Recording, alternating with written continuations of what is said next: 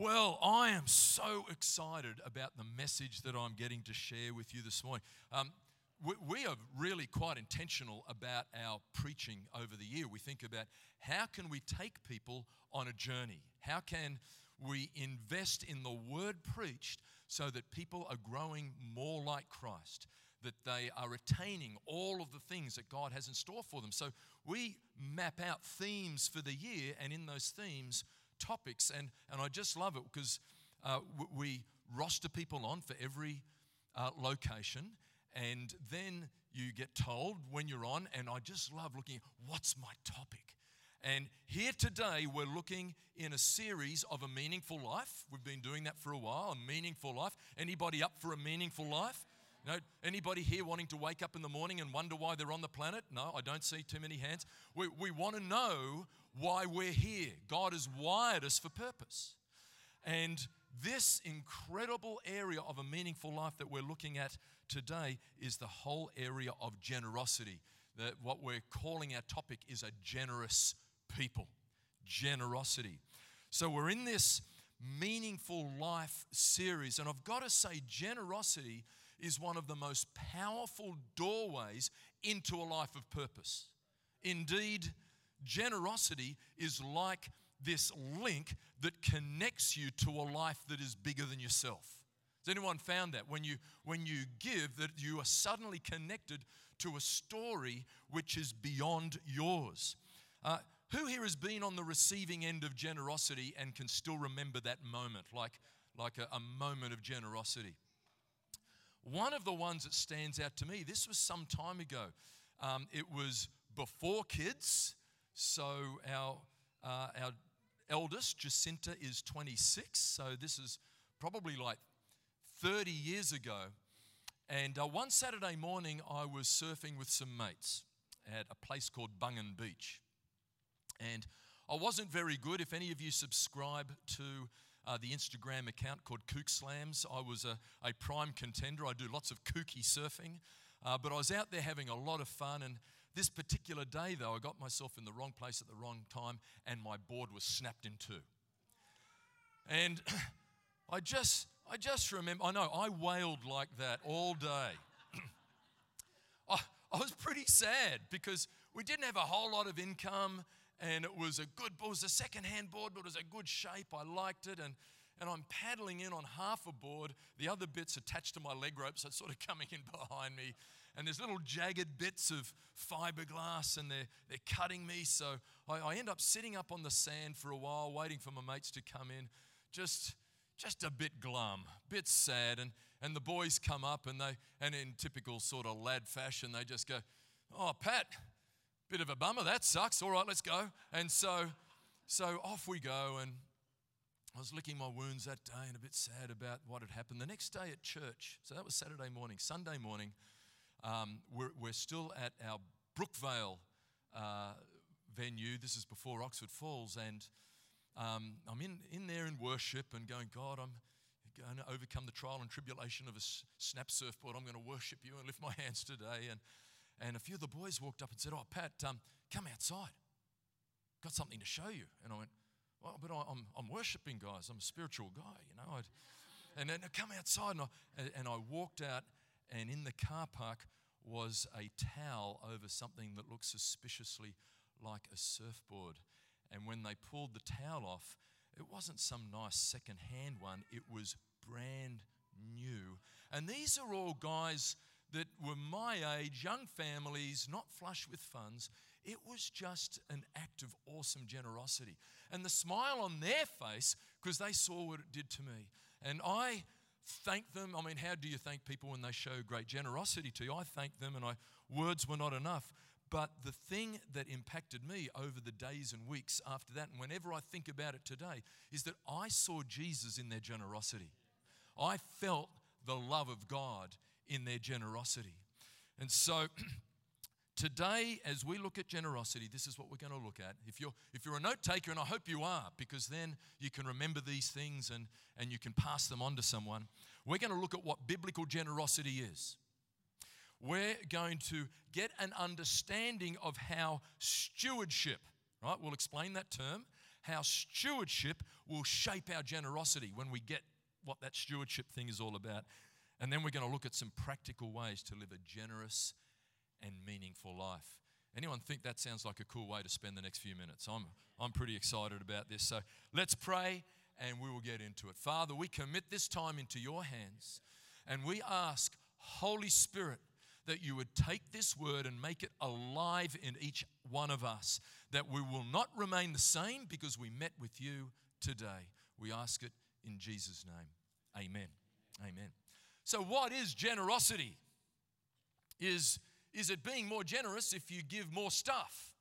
What's generosity from a biblical point of view? Well, if you look at the big picture of this theme, it's giving what God has given you to a point of personal sacrifice. Huh? Giving what God has given you to a point of personal sacrifice. So, someone might give something that's pretty big in terms of magnitude, but if, like, they've got 10 spare ones, I mean, it's nice that they thought of us, but it doesn't have that key ingredient of generosity, which is where it, you gulp hard, you look at the price tag, and you still give. That's generosity. Now, when I think of that definition, that generosity costs you something, I think I was on the receiving end of the most generosity I've ever received about five years ago at C3 Kitgum Matidi. So I was in northern Uganda, and in northern Uganda, some of our, our most outstanding East Africa pastors. We've got about 90 C3 churches in East Africa. That's pretty extraordinary, isn't it? And in Kitgum Matidi, uh, Vincent and Pasca are our pastors. Now, the miracle of Kitgum Matidi is it was like a refugee camp. It, it's, um, but if people don't cross a border, it's called an internally displaced persons camp, right? So it was, a, it was an IDP camp, and we had church there. And then, as after the war things settled, church grew. And you'd think if anyone had an excuse to think small and not be big spirited, and, and the thing about generosity is it releases a big thinking and a big spiritedness. And you'd think if anywhere there was an excuse to have a low ceiling, it was Kitgum Matidi. And yet, Vincent and Pasca, just champions, they allowed their thinking and their view on life to be shaped by what the Bible said that they could dream about and what the Bible said that they could experience. And so I remember that day I was coming into church and there was all these huts built on church land. I said, Vincent, what's that all about? And he goes, Oh, we built them for the widows in our community. I said, How did you get the money for that? And he goes, Oh, God's blessed our farming. It's pretty cool. And then I saw a brand new generator outside the building. I said, Vincent, how'd you get that? Oh, God's blessed our farming. And went inside, new sound desk, new uh, sound gear. Same story. God's blessed our farming. And then in the middle of the service, I saw what was going on. Because many pastors in, in situations of poverty will say, Our people are too poor to give. I've got to make a friend with someone in America or Australia, and they'll provide for us and in doing so, rip everyone off of the joy of being a conduit of God's blessing. Now, in the middle of the service was the offering. Now, Africa, we don't just do offerings, do we? Patrick and Vivian, we don't just we don't just, you know, walk down. Everyone is walking down dancing. It's all happening. And the people are walking down and bringing their offering and and there's some serious ululating going on. So it's like and And I was sitting, I could see it all because in many African churches, hey, is this not my brother from a, from, from a Nigerian mother? Come on, come on, just stand next to me. Look at this. Patrick and Patrick Ministries International. Same hairstyle. The silver coats, black shoes, jeans. We just didn't get this one in the Holy Spirit, but we'll get better next time, won't we? Fantastic. And great job today, too, Patrick. What a champion Patrick is. In, in, in many African churches, you have the man of God seat, right? And you sit up there and you can see everything. You know, the man of God, just up there checking it all out. So I saw everybody as they're doing the offering, and everybody's just joyful. This is an opportunity. What a chance to be generous. And, and people are giving, and it's messing with my mind because I know the circumstance in which they live. And then I get up after the offering and I preach. I can't remember what on because what happened next is the thing that brought me undone is that Vincent said, and now we're going to take up a love offering for Pastor Pat and to honor him and show him how much we love him. And then they did it again. Everyone's dancing and bringing and just coming down. And, and I'm just there going, God, what are you doing to me? And after the service, I was given a grey plastic bag full of notes and coins. And I took it home. You know, sometimes people say, Oh, look, I don't need it. I just said, No, you keep it. I honored their offering by saying, Thank you. And I received it. And I took it home, and as I was swatting mosquitoes in my room at Kitgum, I counted it, and it came to 77,000 Ugandan shillings. About 30 bucks. That was the most generous gift I've ever received. Because attached to that was a whole lot of sacrifice. So, the wonderful thing about generosity is it can be something more than just a thing I do. You can become generous. And when you become generous, there's a bigness about you. There's a, there's a, a, generosity in your words. Your praise and your encouragement is not measured, it flows. There's a, there's a bigness in the way you see things and the bigness in the way you release. And, I, and, and that's what I saw in Vincent and Pasca that day. They might have just said, Oh, Pat comes from a wealthy country. We're not going to give him a brass razoo. But they were generous and it glorified God. Uh, there's this verse in Isaiah that puts it this way Isaiah 32, verse 8. It says, But generous people plan to do what is generous, and they stand firm in their generosity. We can become generous. Not just every now and then do a generous thing. We can become generous. And then the way we look at life is we're planning generous things. And then, even though it costs us, we stand firm in our generosity, and people will see Christ when we do that.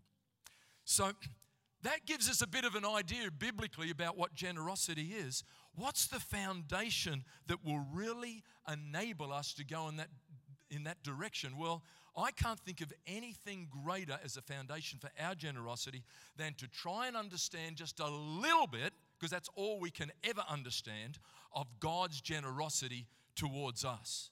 In fact, the Bible really is a book of God's generosity towards us. It's, one of, it's the big theme. I think generosity and love are really closely linked because they both involve sacrifice. If, if Bible love is when you act for the good of someone else, then generosity, when you give and it has a price tag, they're, they're very closely linked.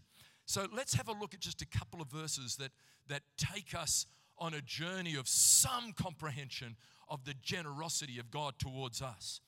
1 John 3 1. See what great love the Father has lavished on us that we should be called children of God. And that is what we are. He could have just called us servant. All right, I'm just going to let you in and you'll be a servant.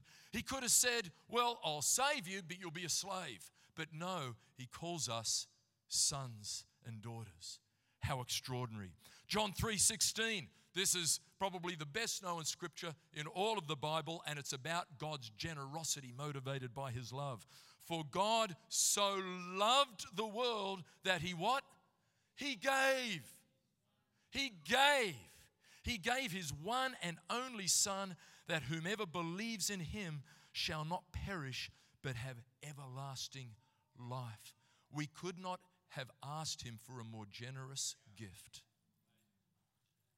He gave us the greatest gift that has ever been given in the history of history in his son Jesus. Look what it says in 2 Corinthians 9:15 and this is where I find myself because words cannot describe his generosity. It's just like thanks be to God for his indescribable gift. That's where I end up. He took our guilt and he gave us a clean heart. He took our shame and he gave us dignity.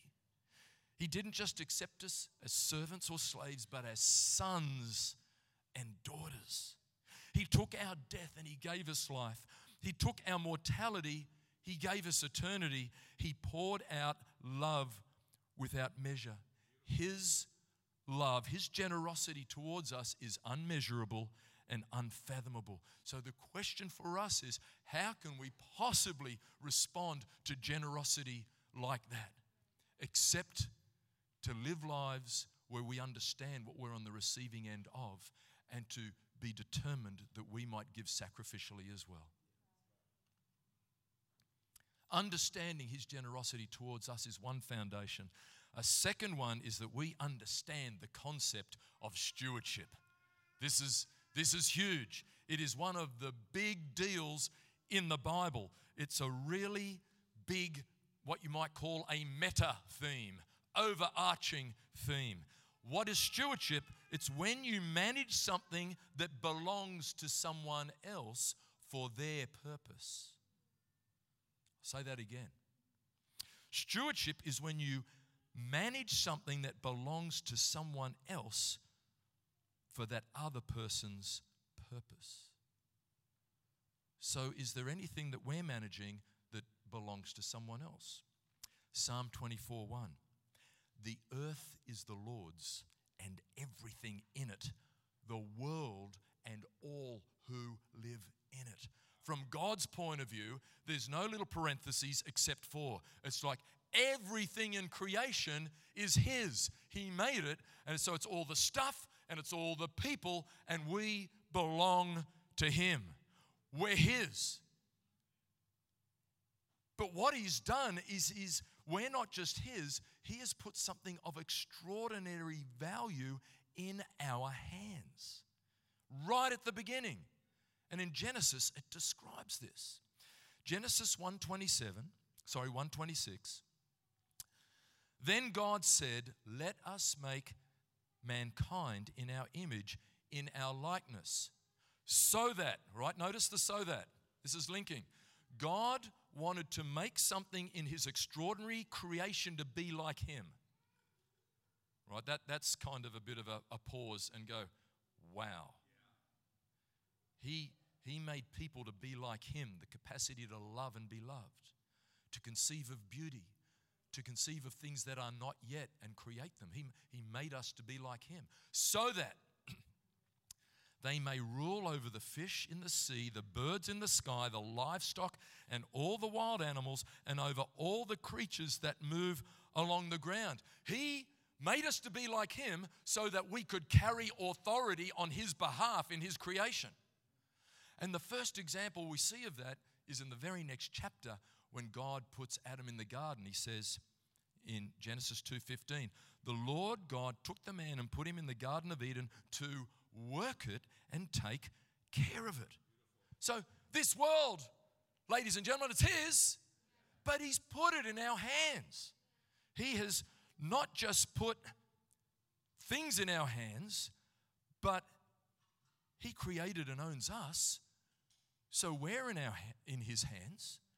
And, you know, C.S. Lewis, that great author, he put it like this He said, Every faculty you have, your power of thinking, moving your limbs from moment to moment, it is given you by God. If you devoted every moment of your whole life exclusively to His service, you could not give Him anything that was not, in a sense, his own already. 1 Corinthians 6 puts it like this We are not our own, we were bought with a price.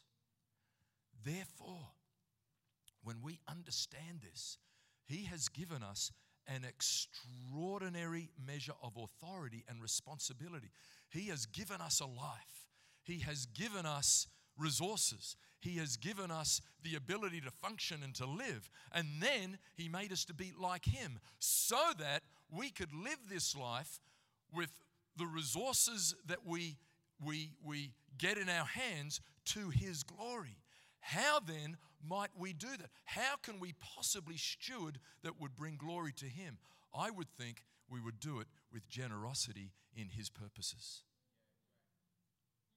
If we take a hold of what it means to be a steward, then we would take a hold of that by, by living generously and being generous to His purposes. So, foundation of His generosity towards us and stewardship. What does that mean for us? How can we be generous towards God? And how can we be generous towards people? Well, let's have a look at those.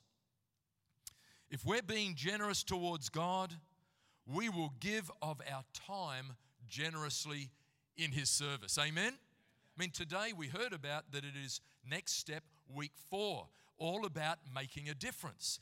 Well, that's about God, you've given me this life. What can I do to serve in our local location to bring blessing, to use the gifts you've given me, the talents you've given me, and to be a blessing there? But of course, it's more than that. It's also when we're at work, we know this time you've given me, this job you've given me, it comes from you. How might I steward that and be generous in this setting with the time, with the talents, with the abilities you've given me? So it's you, see, it's a different way of thinking. It's not like, oh yes, those guys at the church, they want my time. I might volunteer a little bit. It's that's that's just alien thinking. It's it's God. Look at what you've poured into my life. You have given in a way I cannot comprehend. And the, the responsibility and authority you've given me by placing the things you own in my hands. How might I be generous to your glory with this? And we would seek those ways in which we would give of our time so that God might be glorified. We'd give of our time, and, and sometimes it can be really simple, easy things. You might be thinking, how do I do that? You know, do I, do I have to um, move in a supernatural gift? Well, no. sometimes it's just a matter of God, if you stop me, I'm going to notice and I'm going to get involved with what you're doing. I can get super focused at home on Saturday with my to do list. Anyone else? Anyone? Anyone? Right. So, and what I can do is miss my next door neighbors that God has arranged to live next door to me for a purpose. So I've got this long driveway.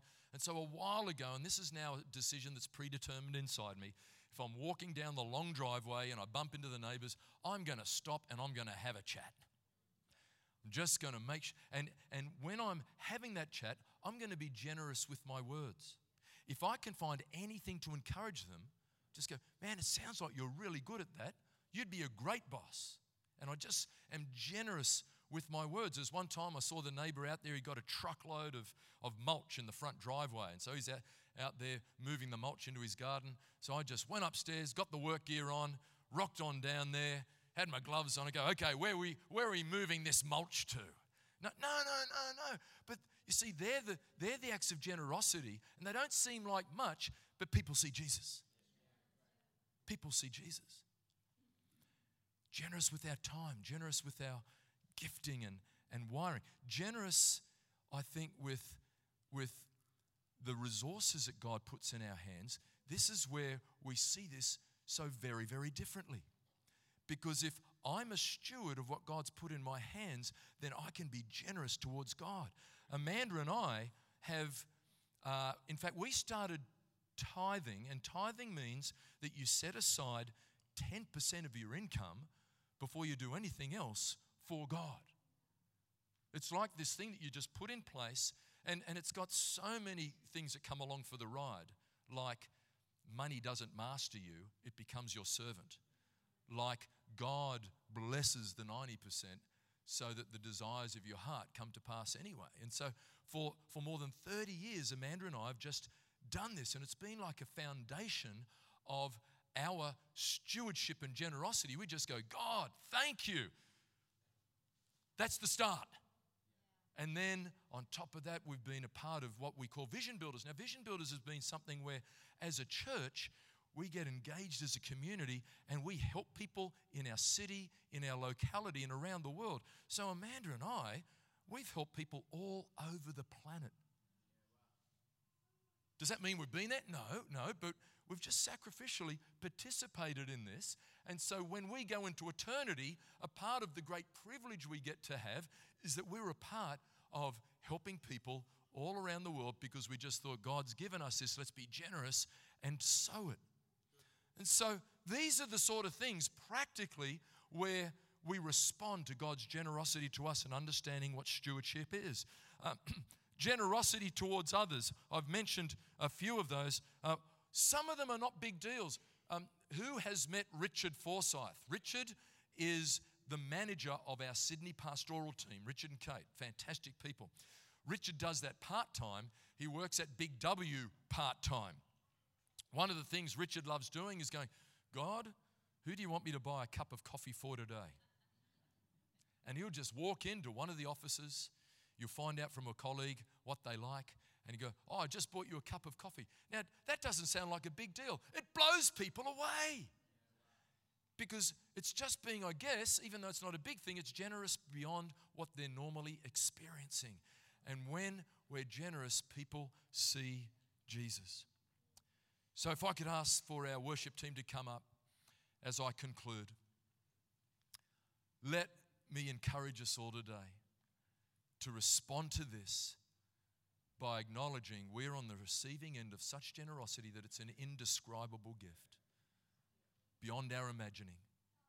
And that God has given us something which I, you know, if I was God, I'm just not so generous and trusting as Him. I don't know if I would have put everything in the hands of us people, but that's what He did. That's how He did it.